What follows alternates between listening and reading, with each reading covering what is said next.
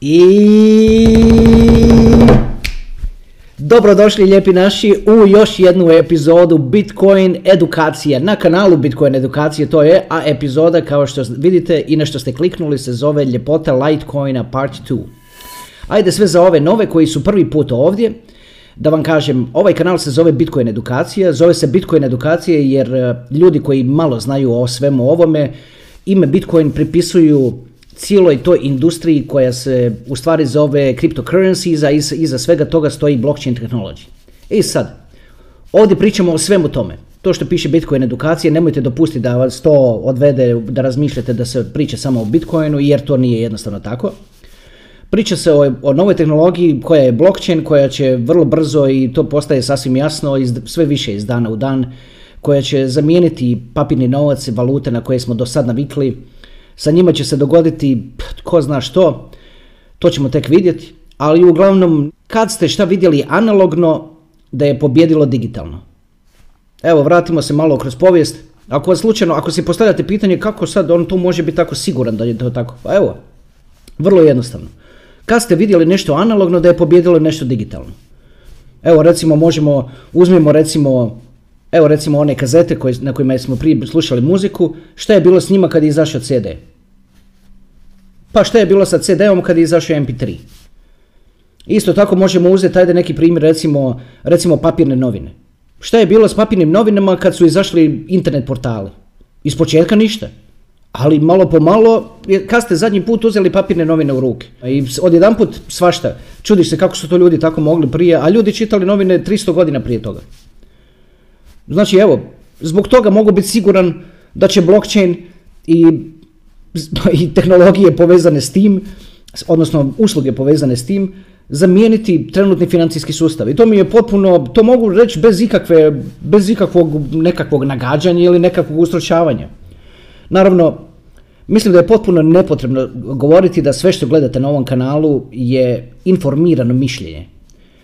Znači, ovo nije financijski savjet, tako da gledajte kontent, od vrat preporučio bih toplo ako ste novi na ovom kanalu da se vratite skroz natrag, kliknite na ono videos, pa će vam izlistirati sve videe koji su ikada objavljeni na kanalu, pa odite dolje na onaj prvi koji se zove Introduction. Ovo sve možete isto raditi i na Spotify, tako da ako vam se ne gleda, možete slušati na Spotify po vašem, kako vam najbolje paše, recimo u autu ili, ili u nekakvom javnom transportu, ovisno kako vam paše u život i, i kakav imate život, ono, lifestyle. Pa znači, evo imate sad hrpu opcija, najgora opcija što možete napraviti je okrenuti, što se na engleskom kaže blind eye, okrenuti znači blind eye na, na cijelu tu, tu stvar ili na našem bi se reklo okrenuti tome leđa. To je najgore što možete napraviti jer džabati leđa o tome okretati, zaskočit će to od traga. Znači, ovo, ćete, ovo ćete morati naučiti. Da li ćete sad ovo naučiti sad i imati neke koristi od toga ili ćete ovo naučiti kad vam neko kaže da naučite pa ćete onda morati naučiti ali i onda nećete imati nikakve koristi od toga. Uglavnom rezultat će biti isti. A to je da digitalne valute sve više i više postaju apsolutno prihvaćene. Evo da se na trenutak okrenem recimo u zadnje 3-4 dana što se dogodilo, jedna velika norveška investicijska tvrtka je kupila nevjerojatnu količinu bitcoina i ethereuma, nevjerojatnu. Napravili su još i neke druge investicije, ali nije baš javno objavljeno, za ovo su rekli da je javno. Ali što je najčudnije, izađe lider te investicijske tvrtke, znači to je norveška, tako reći, money house, što on tako reći ono, kontrolira toliku količinu novaca da je jednostavno za, za ne povjerovati. I sad, Lider takve institucije izađe javno i kaže nakon više sastanaka su došli do sljedećeg zaključka. A zaključak je da je najveći rizik ne investirati u kripto. Ajde još jedan to ponovim, što je čovjek rekao javno. Znači lider najveće investicijske tvrtke u, u Norveškoj je rekao, da ponovim samo još jedan put, da rezimiram, da je najveći rizik ne investirati u kripto. Evo pa sad, trenutno se vodi kao ta nekakav, kao, kao da se povlači konopac između, između ljudi čiji je posao zadržati vjeru ljudi u trenutni financijski sustav da bi život dalje funkcionirao. na način da nemamo nekakav kolaps. Nekakva hiperinflacija bi toliko ružno, jer toliko nas je puno svugdje. Uf. I sad, ne bi baš bio u koži. Jasno im je kakva je tehnologija izašla, jasno im je što je budućnost, a istovremeno im je posao držati ljude onako uljuljkanim, da se tako izrazim, u smislu sve je ok, samo nastavite i dalje vjerovati u ovaj dosadašnji sustav, sve je ok, to nekako istovremeno em malo pomaže u svemu tome zato što nam iz dana u dan daje više normalnog života, a istovremeno malo i odmaže zato što će onda to sve doći od jedan put, cijela ta promjena kad dođe. tako da, upravo to je razlog zašto ovaj, ove sve misli koje s vama dijelim sad je upravo razlog zašto postoji ovaj kanal. A to je da vas informira o tome što postoji, o važnosti toga što postoji i da to, da to informiranje se napravi na način da to doista shvatite. Meni kad je rečeno za Bitcoin, nije mi dobro objašnjeno. I ja se vraćam unatrag i razmišljam o svemu tome. Prije 7, 8, 9 godina. I razmišljam o svemu tome. I mislim si, zašto, sam, zašto to nisam prepoznao na prvu, a u jednu ruku opet razmišljam zato što mi nije bilo dobro objašnjeno. Uvijek je oko toga kripta i oko tih kriptovaluta je uvijek nekakav hype. I još jedan razlog zašto ovaj kanal postoji je da vam, da vam objasni i uvjeri vas da, da kriptovalute, bitcoin i sve ostale, da to nije nikakav money machine. Ne možete tome pristupati na taj način. Zato što internet je krcat informacija koje jednostavno su da li kontradiktorne, što je jako često slučaj, ili su jednostavno nekako hajperske u smislu, a zašto se to događa? Netko ima tih recimo 10 bitcoina i on kad se probudi ujutru, a isto ima i YouTube kanal. On kad se probudi ujutru i on kad vidi veću cijenu je toliko uzbuđen da si ne može pomoći nego upaliti kameru i govoriti idemo na mjesec, letimo na mjesec i šta ti ja znam s cijenom i tako dalje. Uopće ne razmišljajući kakav to, što to radi u stvari on, ljudima koji, to, koji konzumiraju taj kontent, taj sadržaj. I imam osjećaj to rade svi. Ne da imam osjećaj, to doista rade svi.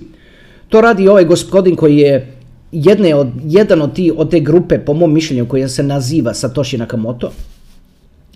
Ajde, za ove koji malo više znaju, molim vas pogledajte, uvijek se priča o tome tko je Satoshi i tako dalje. Ajde vam kažem svoje mišljenje u vezi toga.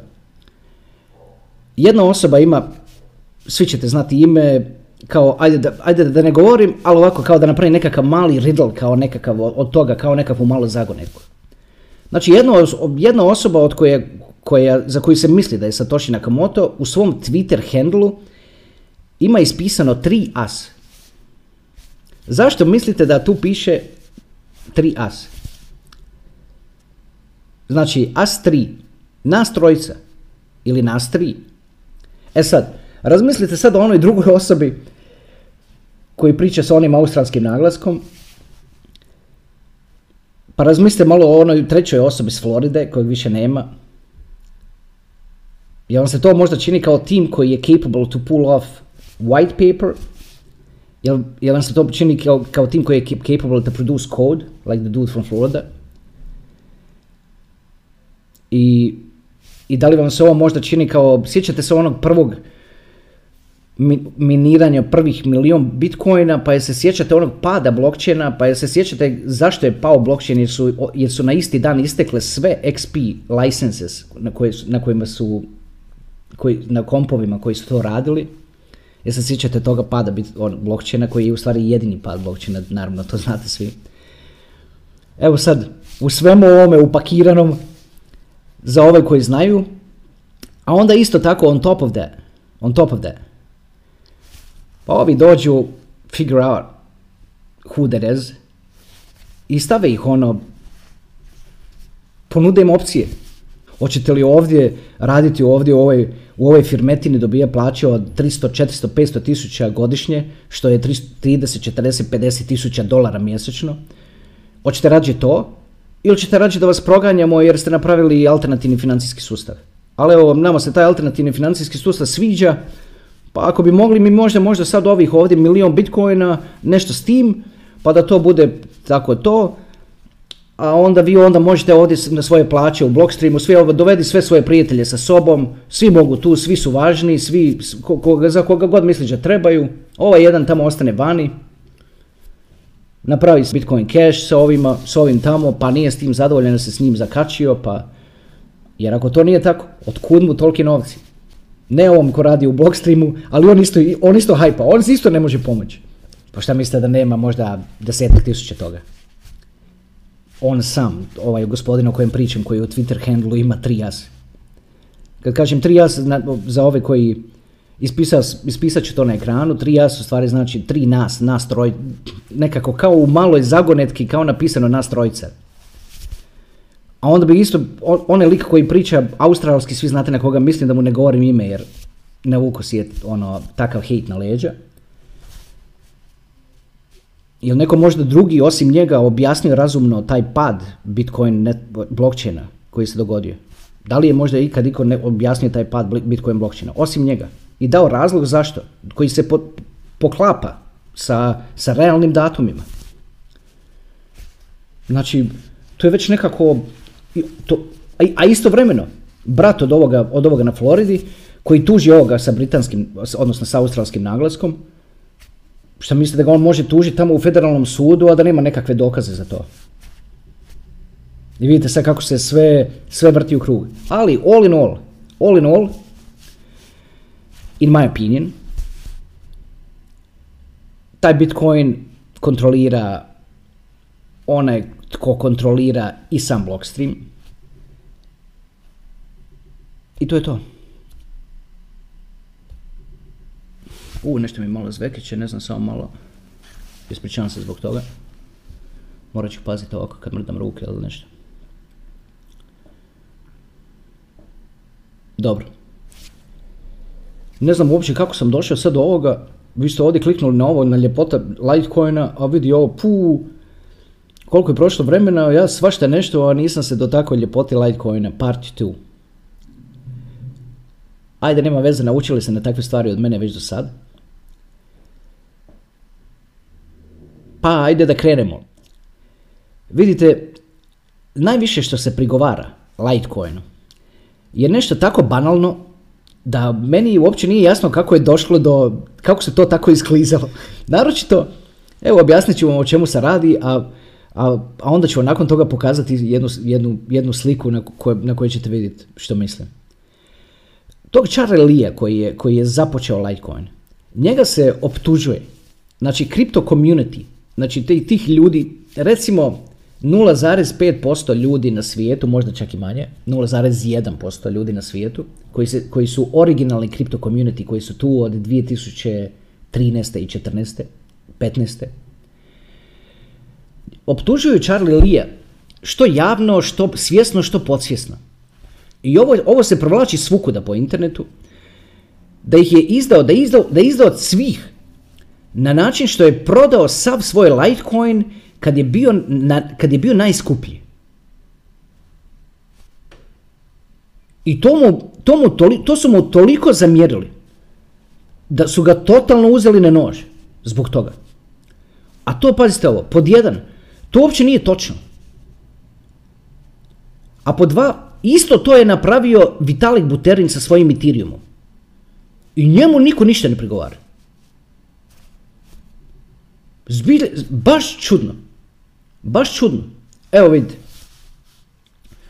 Znači Charlie Lee, kreator Litecoina, kad je u prethodnim epizodama smo, epizodama smo pričali o onom ICO craze koji je se događao 2017. pa na prelasku u 2018.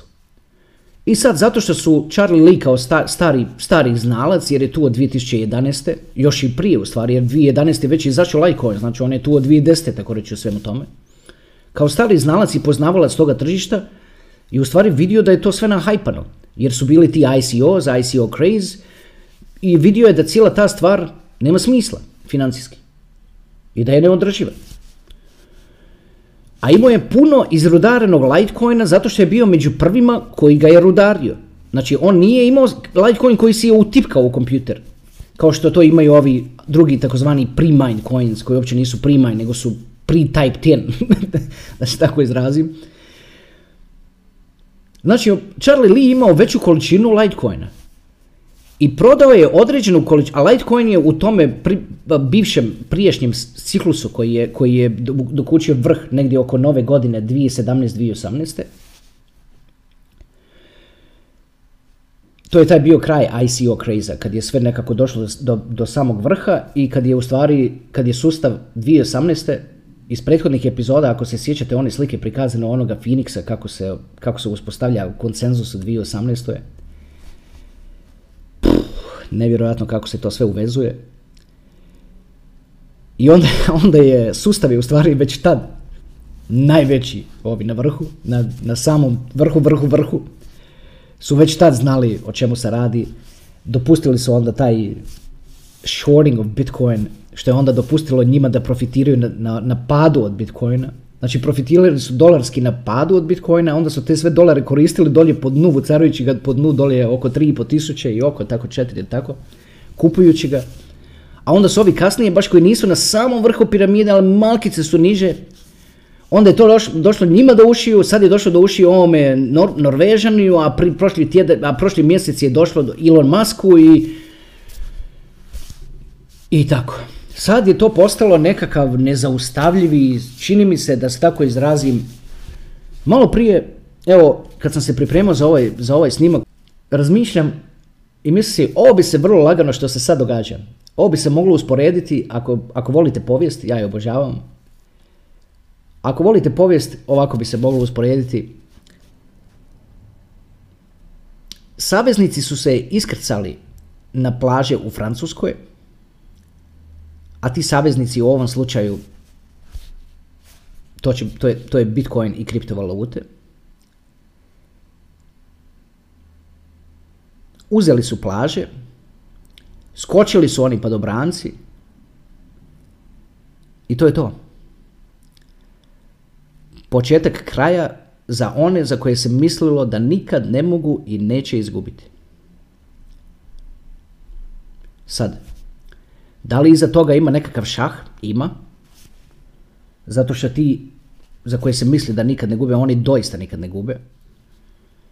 Ali all in all,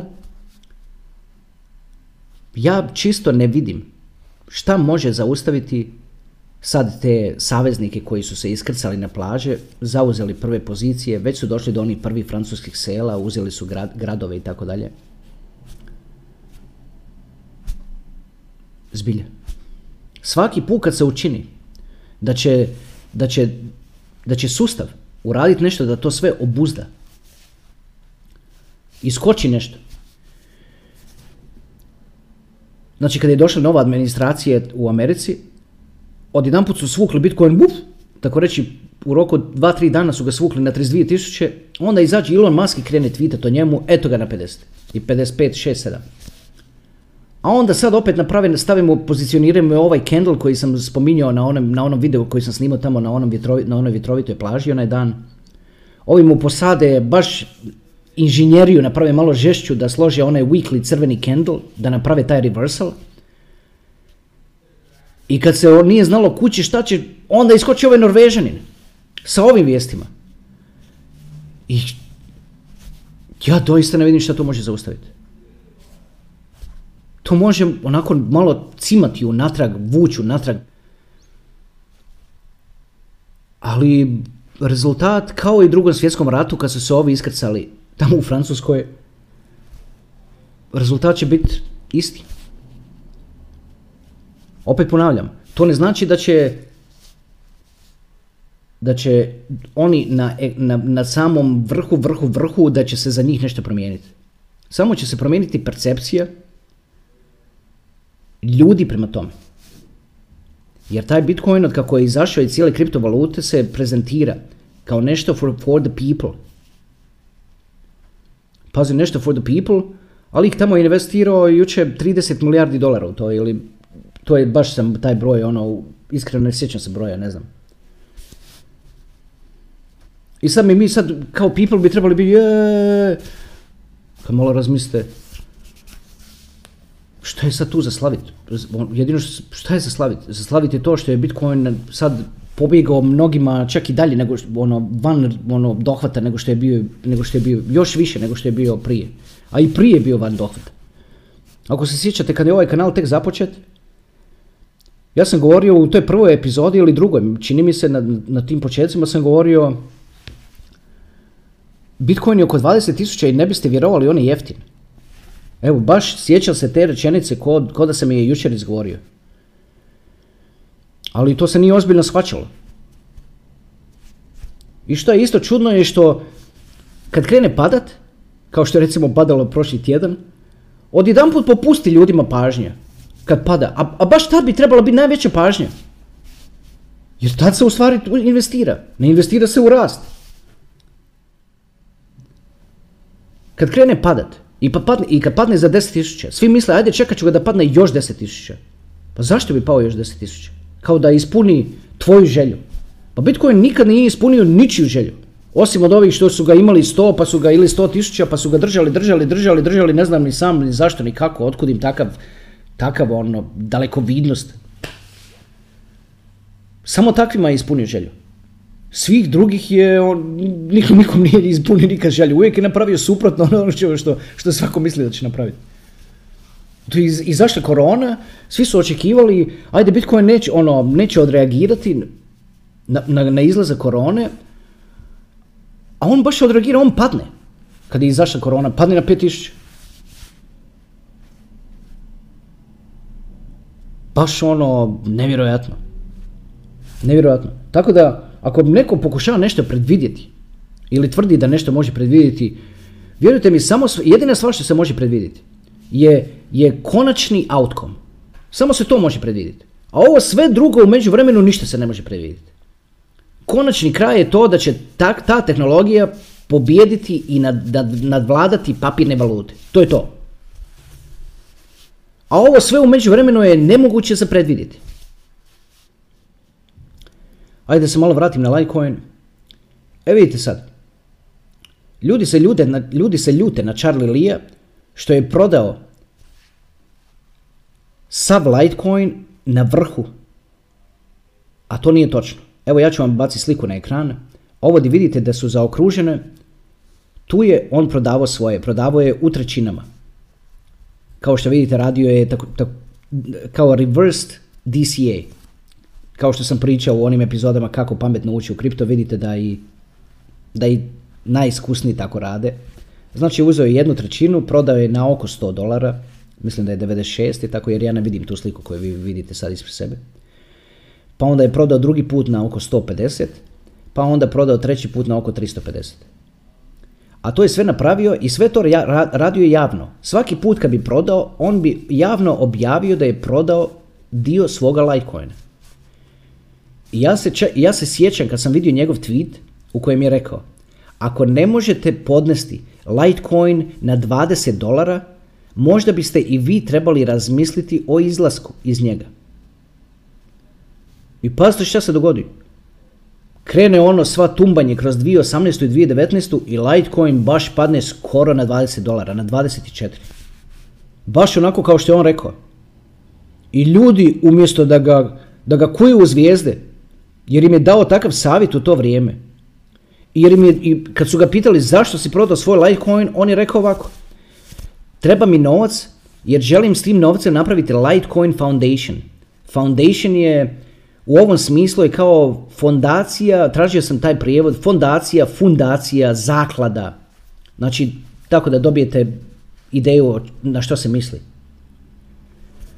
I ta zaklada je, je, je osnovana u Singapuru, za, za što inače ljudi kažu da je, da je da je pinnacle of our civilization, da je najljepši grad i najorganiziraniji grad na svijetu. Ja nisam tamo bio, ali vjerujem ljudima kad to kažu. Znači on se nalazi tamo, napravio je tu zakladu, Litecoin zakladu i posao te zaklade, on si je zadao sa tim novcem koji je, koji je prikupio te prodaje, je da promovira Litecoin i da radi daljnje na njegovom developmentu. Iz nekog razloga mu crypto community to toliko jako zamira da je to čisto nevjerojatno. Zato što je A pazite što je Vitalik rekao. Kad su pitali Vitalika zašto si prodao tako puno Ethereuma na vrhu? Kad je bio tisuću i pol u tome ciklusu. Priješnjem iz 2017. 2018. Vitalik je rekao pa što ja, nemam ja to vama što objašnjavati. Ovako je rekao na engleskom exactly sentence. I will not apologize for making sound financial decisions. Na našem to znači ja se neću ispričavati nikom što sam napravio dobru financijsku odluku, odnosno što radim dobre financijske odluke. I čovjek tu samo rekao rečenicu i nikomu ništa nije rekao niti je zamjerio. A ovom Charlie Lee ovamo koji je prodavao ovako po trećinu i javno objavljivao da, da, da prodaje i govorio drugima ako ne možete podnesti Litecoin na dva, oko 20 dolara, možda biste trebali razmisliti o prodaju, on im kriv. I njega krive. Aj dobro. A vidite. To zna. Samo ovaj originalni core crypto community. To drugi ljudi mase, 98%, 98% ljudi koji, koji trebaju doći u kriptu. Oni nemaju pojma o tome. A ja bih ovako rekao, sve se to u stvari svodi na kraju krajeva na tehnologiji. A što mislim po tim? Mislim da Litecoin mora riješiti ovaj Mimble-Wimble protocol implementation. To u stvari znači, za ove koji slučajno nisu, koji se ne sjećaju iz prošle epizode, to u stvari znači da, da Litecoin postane jedan, znači da je svaki jednak. Što po tim mislim? To se zove fungibility u financijskom svijetu, odnosno u, u, u svijetu novca. A to je, znači, jedna novčanica od dolara je ista kao druga novčanica od dolara. Znači, jednake su.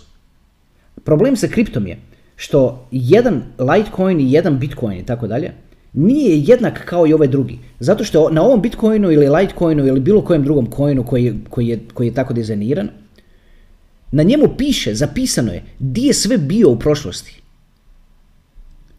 Znači, sve je svaka, sva, za, svaku transakciju za koju je korišten u prošlosti, od kako je nastao, od kako je izrudaren. I to, taj, sad, taj problem ima Bitcoin, taj problem ima Litecoin i taj problem ima većina kriptovaluta koje nisu privacy coins. Po mom mišljenju, da bi Charlie Lee skinuo sve te probleme s leđa koje ima, sve što on treba napraviti je successfully napraviti Mimble Wimble implementation. To su jako, ovo su jako čudne riječi. To je protokol koji upravo to dopušta. Znači da svaki Litecoin kad ti stigne ili, ili dio Litecoina kad ti stigne od nekog da izgleda kao da je sad izašao da se tako izražim ispod preše. Da bude znači potpuno jednak sa svakim drugim Litecoinom i svakim drugim dijelom Litecoina. Znači taj tech, tech aspekt može popraviti tu, po mom mišljenju može popraviti svu tu sliku koja je potpuno van svakog razuma, taj, ta mržnja koja se upućuje prema Charlie Liu, čovjek ništa kriv. Ništa više od, možda čak i manje od Vitali Buterina koji je istu stvar napravio. I Vitalika se iz, iz nekog razloga ne krivi, a ovoga se iz nekog razloga krivi. A moram vam reći i ovo. Neki dan odem s prijateljem, ovako jer je to sad popustile se sad ove korona mjere i tako dalje. Odem se naći s prijateljem u grad i zaboravi novčanik. I ja ono, ono na prvu uvijek čovjek misli joj izgubio sam. A onda, i onda se sjetim, a nisam izgubio, znam gdje sam ga spustio. Ali, ajde tu smo, idemo na cugu, ono treba mi pare. I sjetim se, ajde imam mobitel, znam imam nešto malo Litecoina. I kažem njemu, ajde, ga, ajde ideš sa mnom na, na ATM, na, na bankomat, na kripto bankomat. I kripto bankomat, pazite ovo, ovo sam, ovo sam zbog ovoga, ovoga ovo pričam. Kripto bankomat prima tri valute. Bitcoin, Ethereum i Litecoin.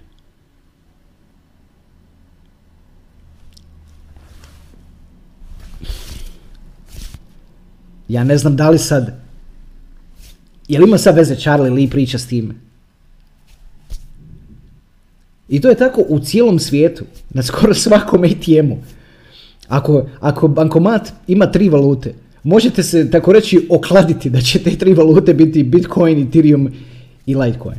Problem s Bitcoinom je što tko zna koliko bi dugo trebalo da ja tu stojim ispred, ispred tog bankomata da taj Bitcoin stigne, jer to je digitalno zlato, to nije, to, to nije valuta, to, to je prevazišlo taj nivo da se, da se uopće smatra valutom. To je apsolutno digitalno zlato. Ok, ajde oteglo se ovo, već gledam dolje, već 36 minuta. Ovdje je bilo, kao što, kao što vidite, bilo je svačega u ovoj epizodi, nije bilo samo o Litecoinu, morao sam reći ovo što sam morao reći, nije mi jasan taj, u stvari, taj, ta mržnja koja se upućuje prema tome Charlie Liu zbog toga što je napravio to što je napravio. Ako išta čovjek ispo fair. A isto tako sam vam htio reći ovo da kad, je, kad, kad dođeš na kripto bankomat, tu su ti, tu su ti opcije ove koje, kao, koje sam vam rekao da jesu. Znači to su ti stupovi, tako reći, stupovi kripta. A ova dva su već prepoznata i već su poludili u, u cijeni, a ovaj ovamo nekako malo kaska. E pa sad, na vama je da zaključite da li je ova sad, zbog ovog Charlie Lee da, i, i zbog takve percepcije toga, da li je to razlog zašto sad Litecoin kaska i da li, i da li u tome prepoznajete nekakvu priliku? Odgledajte onu prvu epizodu, part 1 i odgledajte ovaj drugu, ovu drugu part 2. Iskomentirajte dolje u komentarima što vam se komentira. Ja ću uvijek probati i uvijek probam odgovoriti na, na sve komentare. Evo, to je to za ovu epizodu. Znam da ste se načekali, radilo se na ovom testiranju i dalje se radi na ovom testiranju što sam spomenuo na, na samom početku videa. Hvala vam lijepa. Vidimo se sljedeći put. Ili kao što sam rekao zadnji put, za odjevu, see you next time. Ćao.